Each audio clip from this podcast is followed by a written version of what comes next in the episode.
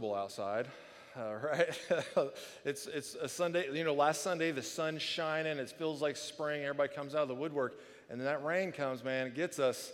It's just real tempting to sit there in bed with that coffee and just stay right there. So I know a lot of you, you thought about it, but you still came here anyway, but don't act like you didn't think about it.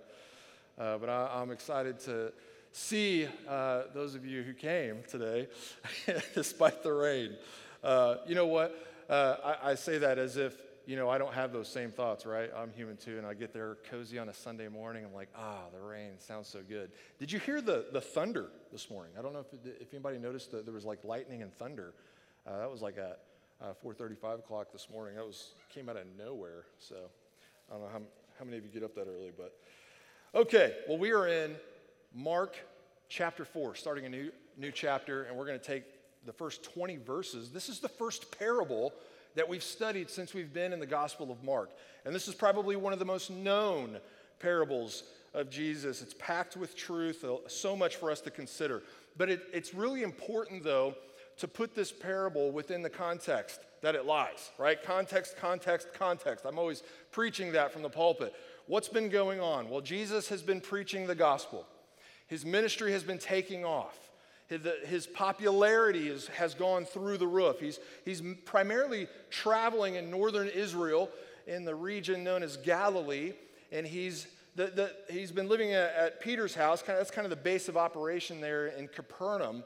But everywhere Jesus goes, you got tens of thousands of people showing up to hopefully come into contact and, and experience one of these miracles. They're, they're coming to, to be healed. They're coming to bring a relative to be healed. They're traveling, as Mark mentioned, all the way from southern, the deep south uh, of Israel to the, the eastern regions, the western regions, the northern regions. They're coming from everywhere. And so when Jesus leaves the house, I mean, the crowds just start forming there all around him. But isn't it interesting? Maybe you, you, uh, you we think of these these uh, amazing moments of Jesus preaching and all these crowds surrounding him and things, and just as he goes along. It must have been an amazing sight. But why, why didn't everyone become a believer? Why, why did not everyone who came into contact with Jesus, who heard him preach, who witnessed the miracle, why did they all not become believers? You would think that everybody who witnessed this would be a believer of Jesus and that would admit that he is the, he, he's the Messiah, he's seen the signs, it's, it's validated his message, and, and everything would just click and everybody would be a believer. But that's not what happens, is it? As a matter of fact, what we've been studying in Mark leading up to this parable is, is that there are pockets of people that especially don't believe. There, there are pockets of people that are even outwardly against and openly against Jesus. They are anti Jesus. Namely, we got the Pharisees who are going around investigating every word that he says, investigating every miracle that he does, and they're going around and, and telling people that this guy's possessed by Beelzebul, right? Possessed by Satan himself. So they're, they're trashing him and, and trying to, to get people to not buy into anything Jesus is doing. We got the Herodians, the, the aristocrats there up uh, in, in, northern Israel, the, the elites that are now starting to pay attention to what Jesus is doing, and they are partnering together with the Pharisees, plotting to kill Jesus. And then you got, you know, what, uh, what really pops in, in chapter 3 is that his own family is like, hey, you sure you want to go this way, Jesus? Are, are you out of your mind? This is getting dangerous. Everybody's paying attention to you, and you don't want the attention from some of these people uh, you don't want the attention that they're giving you. This is, this is trouble. And so it's incredible, though, that everybody didn't believe. So why not? Why do, why do if 100 people hear the gospel message, why, why do 50 of them believe and 50 of them don't? You know, of all the people that, that are listening to the gospel message this morning all around the globe, how is it that some people hear that gospel message and believe, and other people hear that gospel message and don't believe. We'd like to think if everybody came into contact with Jesus in those days that they would all be believers, but that's not what happened in Scripture. And we'd like to think that today, if people would hear the gospel message just right, if it was presented to them with precision, if we had them in just the right experience, in just the right church, with just the right sermon, and just the right atmosphere, everybody would become a Christian, wouldn't they? Well, no, everybody wouldn't be a Christian. Just like then, not everybody who heard believed. The same is true now. Not everybody who hears believes. And so this parable helps us to understand why that is. This parable teaches us why some people hear and believe and why some people don't. And I think it serves two purposes. It helps us to see that in a way that helps us sleep at night, especially as pastors who present the gospel week in and week out. We can sleep at night knowing God is sovereign over these things. But two, it's there so that we can be convicted, so that the Holy Spirit, through the Word of God, can convict us as to how we are listening to the gospel. So that's what I want to encourage and invite you to do today as we read through this parable. I want you to ask yourself convicting questions. How am I receiving the gospel? Well, let's jump in, Mark chapter 4, verse 1, to get started. Here's the setting it says, Again, he began to teach beside the sea, and a very large crowd gathered about him, so that he got into a boat and sat in it on the sea, and the whole crowd was beside the sea on the land. Okay, so we remember that contingency plan that was put in place a couple of weeks ago. We saw that Peter and Jesus, right, they, they decide to get a boat.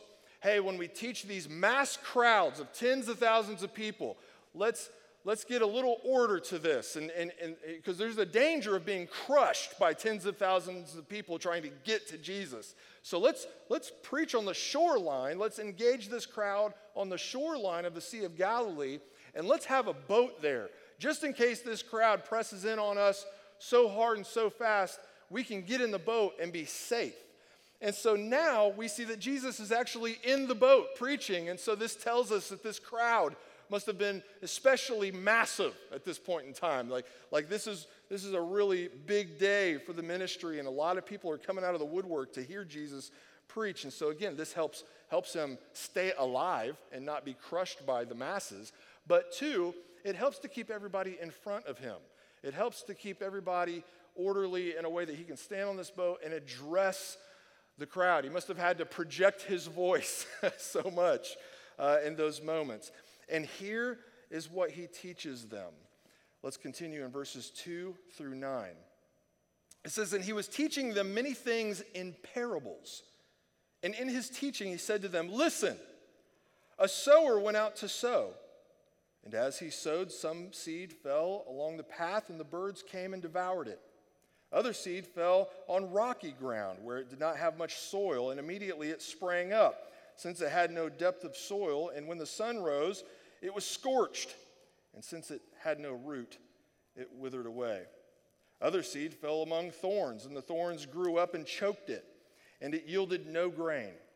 And other seeds fell into good soil and produced good grain growing up and increasing and yielding thirtyfold, and sixtyfold, and 100 fold. And he said, He who has ears to hear, let him hear. So, what is a parable? Well, a parable is a, a really quick, simple story to, to explain a big truth. Okay, and so Jesus taught in parables repeatedly. There are several parables that, that you can study in Matthew, Mark, Luke, and John. And so, just a quick story to teach a big truth. So, here's my, here's my tip uh, to help everyone understand parables better. When you are studying a parable, the, the most obvious truth, that is the point of the whole parable. Sometimes we, we read these parables and we dissect them and we, and we look at, at them from 20 different angles, and then we, we start to draw all sorts of crazy conclusions that have nothing to do with what's, what's, what's being taught. Um, so, whenever you're reading a parable, they are a quick and simple short story to teach a big truth. And that's usually one big truth. One, one quote that I, I love uh, there's an author named J.C. Ryle who's dead a long time ago, uh, but he said it this way He said, If you squeeze a parable too hard, you'll get blood and not milk. Uh, if you're thinking about a parable too hard, it can be counterproductive, is, is what he's trying to say. So this parable is just really simple. Really simple. It's an agrarian story here. It's about farming, and everybody would relate to that and understand planting uh, a field to have crops. And so here's the image. When they read, a sower went out to sow, in their minds in that time, immediately they think of a farmer who would have a satchel around his, around his neck. And in that satchel would be a bunch of seeds, and he would be walking along, and he would be grabbing handfuls of seed and spreading them out by hand in the field. That's the image that comes to their mind. And so there are four soils in which this, on which the seed lands on. The first soil is this some seed fell on the path, right? There, there were bad consequences for that, right? It got devoured by the birds. Never, never had a chance. Some of that seed fell on rocky ground. That's the second soil that it mentions. There's no depth there, it causes it to spring up quickly, but then when the sun comes out, it gets scorched. And number three, there's also bad consequences to this soil. Uh, the third soil mentioned are, is the soil full of thorns, a thicket there. And so the seed falls into the thicket, and there's uh, more bad consequences. It gets choked out, doesn't produce any grain at all. And then the fourth soil is the good soil. That's the soil you want to be, and it has amazing consequences, right? It produced grain. But did you see how much? 30 fold, 60 fold, 100 fold. And so this is the, the maximum harvest possible. That's what that means. And then he says, He who has ears, let him hear. Because this is about hearing. So when you break this down really easy, the sower is, is the preacher, like what Jesus is doing. He's taking the gospel into the world, he's, he's preaching. And so the sower is the preacher, the seed is the gospel message. He's taking that gospel and he's spreading it everywhere that he goes as he travels throughout Israel. And the soil then represents the ears of the people who are listening to this gospel message. And there are four different types of people listening. It's that simple. It's that simple. And again, it helps us to understand why the gospel takes root in the lives of some people and it doesn't take root in the lives of others. And so, again, if you squeeze, you're squeezing this parable too hard if you start focusing on the sower. You're squeezing it too hard, but yet a lot of people do. They'll, think, they'll start to dissect this parable in a way that's unhealthy. They'll start to think, like, wait, well, man, it, it, the sower needs to pay attention. The sower needs to, to pay attention and not throw the seed on the path. Why would you throw seed into the thorns or onto the rocky soil? That's counterproductive. Don't throw the seed where it won't succeed. oh man, little dad joke pun there for you. You're wasting the seed, sower. It's the sower's fault. And so if you focus on the sower and you start coming to these conclusions, again, that's an unhealthy, that's not the point of the story. That's not, you can, you can make those arguments all day long, but this is, you're overcomplicating a parable. This is a simple story meant to teach us a big truth and an obvious truth. You also begin to squeeze this parable way too hard if you start focusing on that seed. That seed represents the, the gospel message, right? But yet, functionally, I think that's what a, a lot of pastors and a lot of ministries, churches do. They focus on the seed and how it can succeed in any environment, on any soil. Man, you just need to alter the seed. And don't we have seeds that succeed almost anywhere, right? We have seeds that grow on in almost uh, on almost any terrain with any weather. I mean, we got all these synthetic seeds now and genetically modified seeds or whatever. And the, I mean, you can grow grass on concrete now. So you just need to change the seed. So again, if you start walking down these roads and dissecting a parable in ways that it wasn't meant to, you can come to all sorts of weird conclusions. And this will happen with any parable that you're reading. Of course, isn't, isn't it especially tragic if you start to change this parable with regard to the seed, knowing that the seed represents the gospel message? Are you kidding me? You can't alter the gospel message. I mean, in Scripture, it, it explicitly prohibits that. It, it, 2 Timothy chapter 4, 3 through 4, for example, says, For a time is coming when people will not endure sound teaching, but having itching ears, they will accumulate for themselves teachers that suit their own passions and will turn away from listening to the truth and wander off into myths. So, again, we don't want to do this. We don't ever want to change the seed.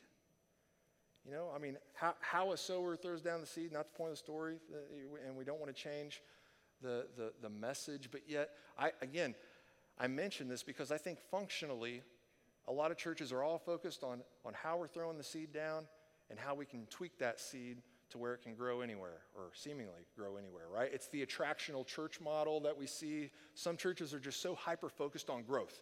We got to grow. We got to grow. We got to grow. We got to grow. We got to what do we got to do to grow? We, what do we got to do to get more people in here? Grow, grow, grow, grow. Let's do anything we can. Let's let's change the methods. Let's let's change how we're doing this. Let's let's make sure that we're throwing seed with with precision and, and we got to get as many people in here as we possibly can. We got to look cool while we do it. So, you know, hurry up. Let's, let's get the pastor a $1,000 gift card to the buckle so he can look as cool as possible. And if I walked into the buckle with a $1,000 gift card, first of all, that'd only get me like one or two outfits. But second of all, that's not enough money to make me look cool.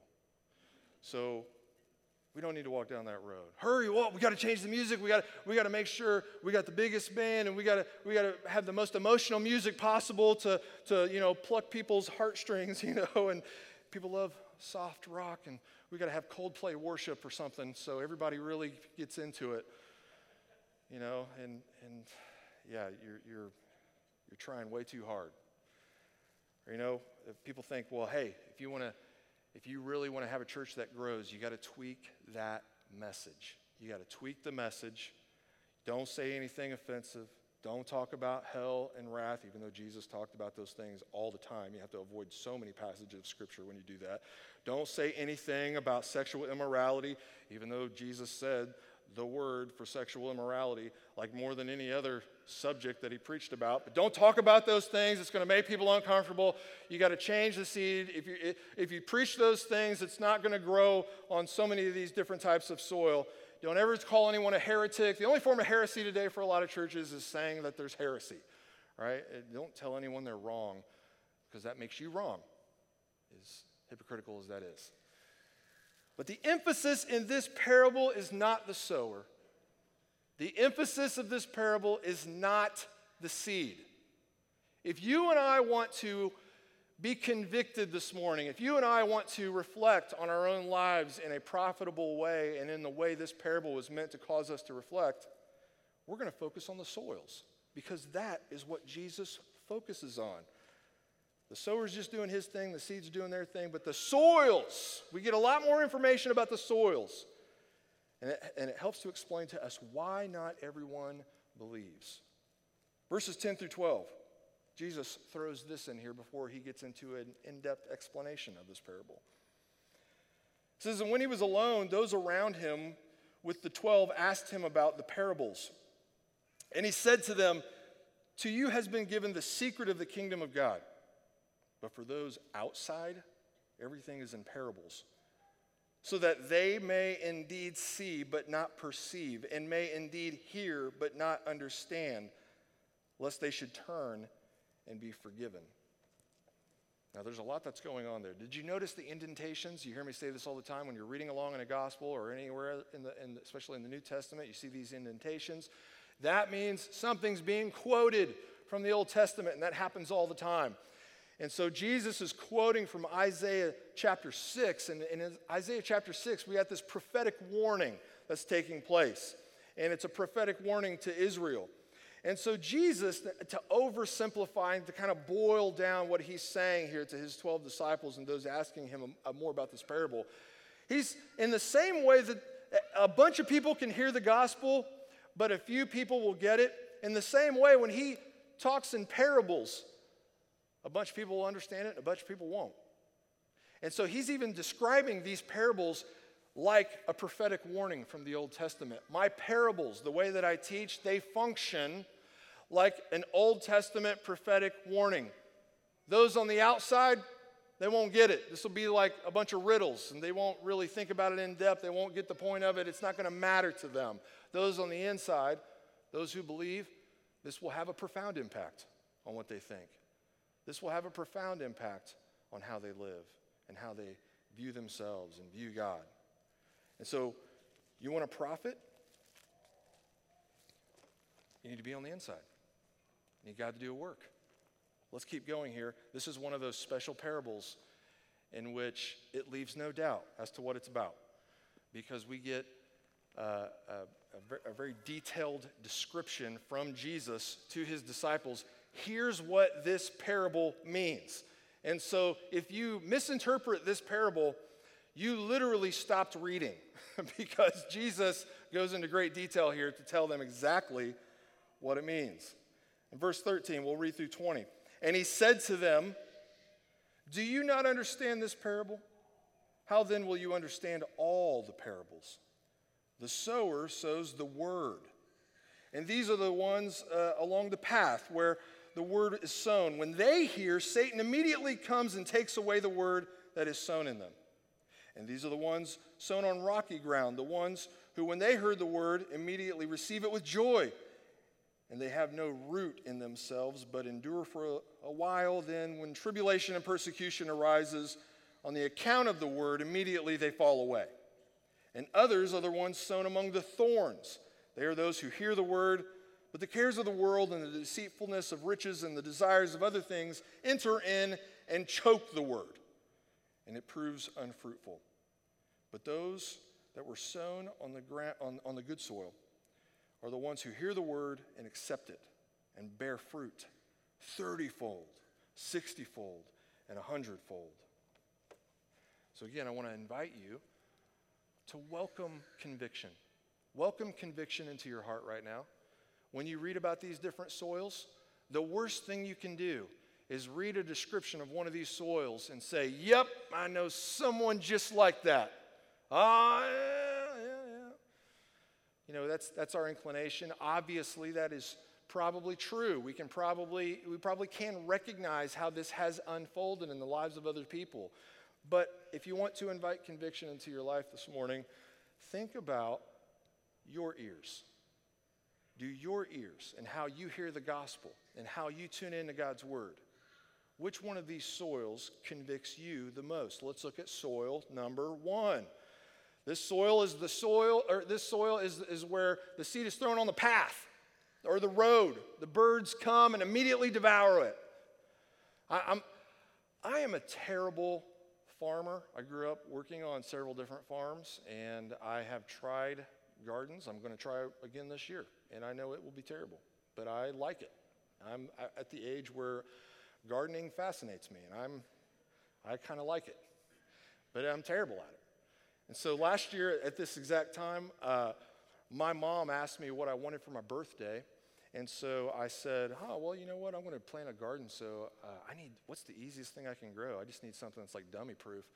And I, I remember I was reading gardening blogs because, again, that's where I'm at in life.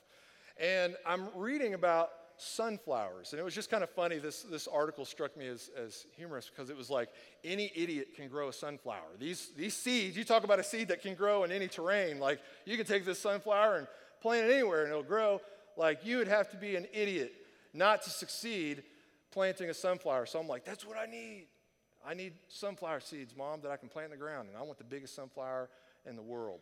And I see the mammoth sunflowers they grow 12 to 16 feet tall, and you can grow them anywhere. My mom got me 120 of these bad boys.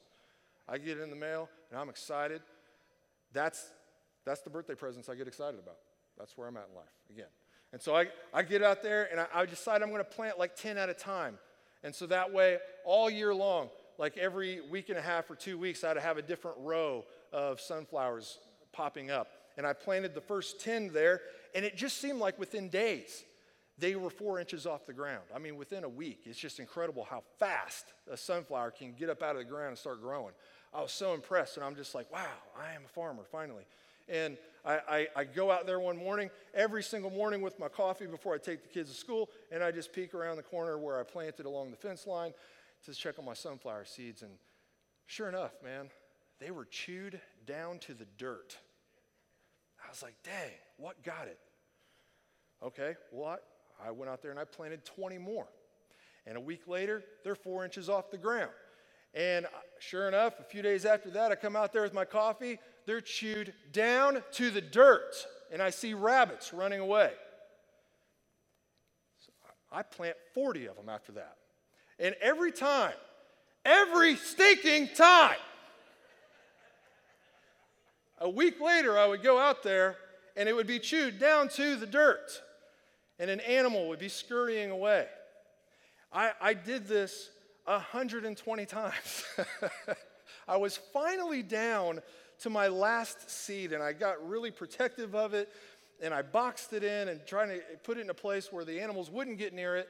And it got three feet off the ground. I have done it. It's happening. This thing's going to get 16 feet tall. It's incredible. And I come home with the entire family after church one day. The first thing I do is look across my yard where this sunflower is sprouting up. And like it, this satanic fawn is standing next to the sunflower seed, or the sunflower that's three foot tall. And I get out of my car and I'm like, don't you dare. It's like 50 yards away. I just start running at the fawn. He bites it in half and hits and, and runs into the woods. My whole family witnessed it. I mean, it, it, was, it was awful. It was like he looked me right in the eye. He was making eye contact with me as he bit it in half and ran into the woods. And I ran after it to kill it, but could not catch it. It just seems like sometimes, no matter what you do, there are forces working against you. No matter how hard you try, no matter how stubborn you are, no matter how many attempts there are, there are forces working against you and you cannot overcome it. You know, when I think about this soil uh, uh, along the path, it represents a hardened heart. And we have to understand that there are forces working against us when it comes to us and the gospel message. First of all, we have a fallen, sinful nature. Second of all, Satan is real and he is actively working against the proclamation of the gospel. And so, those are realities that we have to keep in mind as we consider how we listen to the gospel. So, this morning, you may think, you know what? In some ways, I think this soil, it reflects how I hear the gospel. It just seems to bounce right off of me. It just seems like I hear it and immediately it goes away. I come here out of routine and out of respect but the gospel never really takes any root. It just seems like as soon as it falls on my ears, I walk out of here and I don't think about it anymore. I want you to consider two things. One, I think you should ask God, if that feels like you, you should ask God to have ears to hear. You should ask God, the Holy Spirit, to do a cultivating work in your heart to break up the hardened heart that you may have. And number two, is that you need to acknowledge and to come to terms with the fact that, again, Satan is against you hearing the gospel. So, you know, when Jesus teaches his disciples how to pray, he teaches them to pray in such a way that acknowledges both of these things. So, when you pray, you should always be praying about these things. He says, as a part of the Lord's Prayer, lead us not into temptation and deliver us from the evil one. He says, when you pray, here's how you ought to pray. You need to pray in a way that acknowledges your sinful and fallen nature. Lord, lead me not into temptation. When we pray like that, we are, we are acknowledging the fact that if we travel in life towards a direction that will land us into a, a place that is really tempting for us to sin, we know we're going to sin. We don't trust ourselves. We know when we're saying, Lord, lead us not into temptation, we're saying, God, I am so certain that if I end up in this position in which I'm going to be tempted to sin. I just know I'll give into it. Please play a role in my life in such a way that you would not lead me down those paths. So when we pray, we need to prayerfully consider our sinful and fallen nature and ask God to intervene and deliver us from the evil one. Pray for deliverance from Satan's work in and around your life. So that's my two suggestions for soil number one, if that resonates with you. Soil number two is the rocky soil. This is the soil that has no root, it can't get down into the dirt, so it sprouts up really quick. It's really great. And then it gets scorched, it doesn't last. Right? And so, a lot of times in life, we make these emotional decisions, right? And, and within the Christian realm, this is one of my this is one of my biggest frustrations. I think one of the one of the injustices that happens within Christianity is a lot of times in the name of let's grow this church, let's build this ministry, let's grow, grow, grow. We got to get more people, more people, more people. There's such an emphasis on these things that we begin to implement tactics that play on people's emotions. And so I think the church is really guilty of cultivating rocky soil. Because what happens is, I mean, if I had a dime for every time I saw someone make a, a, shallow you know, emotional commitment to Christ. I we could all go out to lunch today on me. I, I mean, it, it, happens. And, and I've, what I've learned in ministry is that, that it's really doable. I think that's, that's what's convicting to me. It's really doable to play on people's emotions. Again, like I, I said that, you know, half-heartedly and joking er, earlier, but we really do use all of these tactics sometimes in a way that is unhealthy. We got to give everybody just the right experience, just the right, just the right sermon, just the right uh, outfits, and just the right, you know, everything, and, and then maybe they got to believe. And, and so when we get caught up in that frame of mind, as I know I have in ministry in 20 years, sometimes you can convince people to make these commitments that aren't real. They've bought into the hype, but they've not bought into Christ. And what happens when that takes place is that eventually these people just fall away, and they do. I mean, you know, if everybody who ever attended the journey and heard the gospel kept coming to the journey, we wouldn't have enough room in here. Right? We wouldn't have enough seats.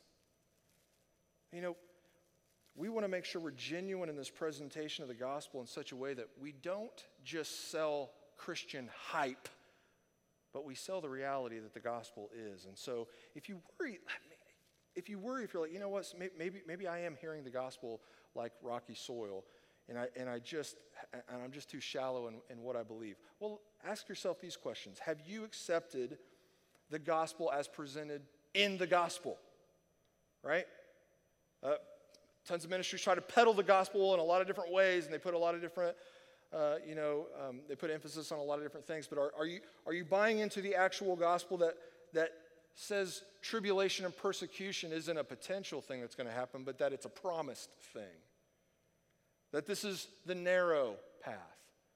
That have you bought into the gospel and you're thinking about following Christ in such a way that you are taking up your cross and following Him, right? Taking up a cross, a, a, a way to kill someone, right? We're dying to ourselves. Are you buying into the gospel as presented in the gospel, where Jesus says, In the world you will have tribulation, but take heart, I have overcome the world.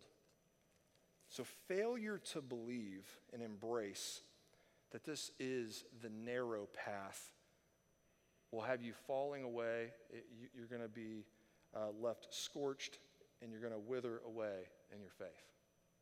But let's look at soil number three. This is the most convicting soil to me. This is the soil that I think all of us, if we're really prayerfully inviting conviction in our life today, it might cut us like a knife. This is the soil that's covered in thorns, the thicket. I mean, so let's be real. Some of, some of you in here haven't heard, heard a word that I said. you come to church, and I totally get this because I can't tell you how many years I grew up coming to church tuning out a sermon. But I mean, the truth of the matter is, I know that every Sunday morning when people gather here, some people don't hear a single thing that's proclaimed. They don't hear a single word that I read, they don't hear a single word that I say. What they are thinking about is that nagging problem in their life. They can't stop focusing on that problem. Some mornings you come in here and you're in the zone and you're ready to learn and you're ready to worship. Other times you come in here like a briar patch and you can't hear a word that's said. Some of you are at odds with your spouse right now and you're frustrated and you're coming in here putting on a smiling face and pretending, but you're really just in a bad mood because you just don't like who you're married to today. Some of you have health concerns that have you distracted. Some of you are just hyper focused on a person in your life for various reasons. There are so many things that are competing for your attention that it's hard. If, we're, if we are not intentional with this, this is where we all begin to, to, to, to hear like the soil covered in thorns.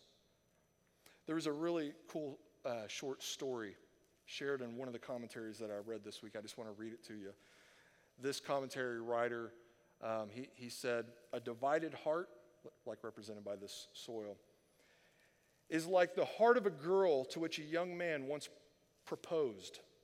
He said, Darling, I, I want you to know that I love you more than anything else in the whole world. I want you to marry me. I'm not rich. I don't have a yacht or a Rolls Royce like Johnny Brown, but man, I love you with all my heart. She thought for a moment she replied, I love you too with all my heart. But tell me more about Johnny Brown. I, I thought it was a great representation of how we often think, right? Oh, yeah, I'm all about the gospel. I'm all about the gospel. I'm all about Jesus. I'm a Christian. I love this way of life. I know it's the narrow path. We know all the things to say. We can recite so many passages of Scripture. But when a shiny object goes by, how quickly we are distracted. Jesus, when he would teach to his disciples and things, he would say, Hey, just so you know, you can't serve more than one master. You can't serve two masters. Eventually, at the end of the day, you're going to end up serving one and hating the other. And I think this happens to, to us so often. It sneaks up on us. And isn't that how, like, the briar patch grows? You know, I got trails in the woods behind my house, and it just seems like I'll go back there and maintain those so the boys can run around and things like that. But then, like, it just like overnight, I can walk out there and they're covered in thorns again. It just like it sneaks up on you. It's just so, they grow so fast and so suddenly that all of a sudden, uh, you know, it, things can just get so distracting in life. It's just what happens in our hearts and minds as we go on through the year. We don't know what kind of distractions are ahead of us. And as we live our life, there are just times in which we spiral into distraction to where prayer is not even an afterthought. The gospel being lived out and thought about and meditated upon every day just never happens. And we're thinking about a thousand other things, dedicating a thousand more hours to that than we are the actual gospel. But if we routinely think about teachings such as this parable, it can help us. If we routinely think about and ask ourselves hard questions like, Am I hearing like the soil on the path? Am I hearing like the rocky soil? Am I hearing like the, the briar patch soil? If we constantly ask ourselves these questions and think through Scripture together, what happens is we begin to cultivate good soil, which is the fourth soil mentioned, a soil that's been maintained. That, that's the soil that's been tilled, that's protected with the scarecrow to the birds go away. The obstacles like rocks and things like that, they've been sifted out and thrown away. The thorns are routinely beaten down and hacked down and, and kept in check. And it's that soil where that's where growth happens. I, I, think this, I think this parable, when we just zoom out and think of it in the most simple way possible, it does two remarkable things for us. One, it explains to us why when we take our faith into this world and share the gospel, it explains to us why some people hear the gospel and listen and accept it and believe it, and why others don't. And uh, don't, don't change the message, don't change the method. Take the gospel into the world. That's the first thing it teaches. It makes me think of, of that passage in 1 Corinthians when the Apostle Paul, what would he say to people? He'd say, Hey, when it comes to the church of Corinth, like, I planted, Apollos watered it, but God gave the growth. We, as believers, we're just supposed to take the gospel into the world. God handles the growth. Right? We just, we, we just be, we're supposed to be disciplined. We're supposed to be obedient. It's going to grow where it's going to grow. But here's the second thing. This very simple, this parable, um, a, a way that it functions. It's that if you and I read through this together and think about our own hearts and minds, it causes conviction. And it causes us to answer the question are we losing our hearing? You know, when we grow old, we inevitably have worse hearing, right? We begin to lose our hearing over time. Well, as I think the same is true as we grow old in our faith. We've been Christians for year after years, years and years and years. Are you losing your hearing in that time? Or do you still welcome that conviction do you still welcome the Holy Spirit to do a work in your heart and mind that you would receive the Word of God the way it's supposed to be received with, with soil that's ready to be planted and, and ready to produce fruit? And so we're going to walk into a time of communion today with that on our mind. As we meditate upon the gospel of Jesus Christ, thinking about the righteousness that he provides to us through faith, thinking about the atonement on the cross, as we think about that gospel that saves us, that redeems us, let's make sure that we are hearing it as we take communion. So let's pray.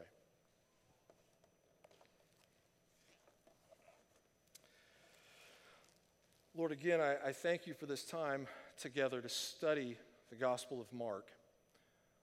Lord, this parable is so incredible and so convicting on so many levels. Lord, if, if we're being honest with ourselves, we can connect to each one of those soils. Uh, Lord, I just pray that this morning, if we felt that conviction, that it, that it wouldn't be wasted conviction. If we feel guilty, I pray that we wouldn't waste that guilt. But Lord, that by your Holy Spirit, we would act, that we would repent in the truest sense, Lord, that our minds would truly be changed and that it would result in a changed life, the way that we think, the way that we see this world, the way that we hear your word, and the way that we take this gospel into your, uh, your creation. And so, Lord, I pray for this conviction as we go into a time of communion, and it's in your name we pray.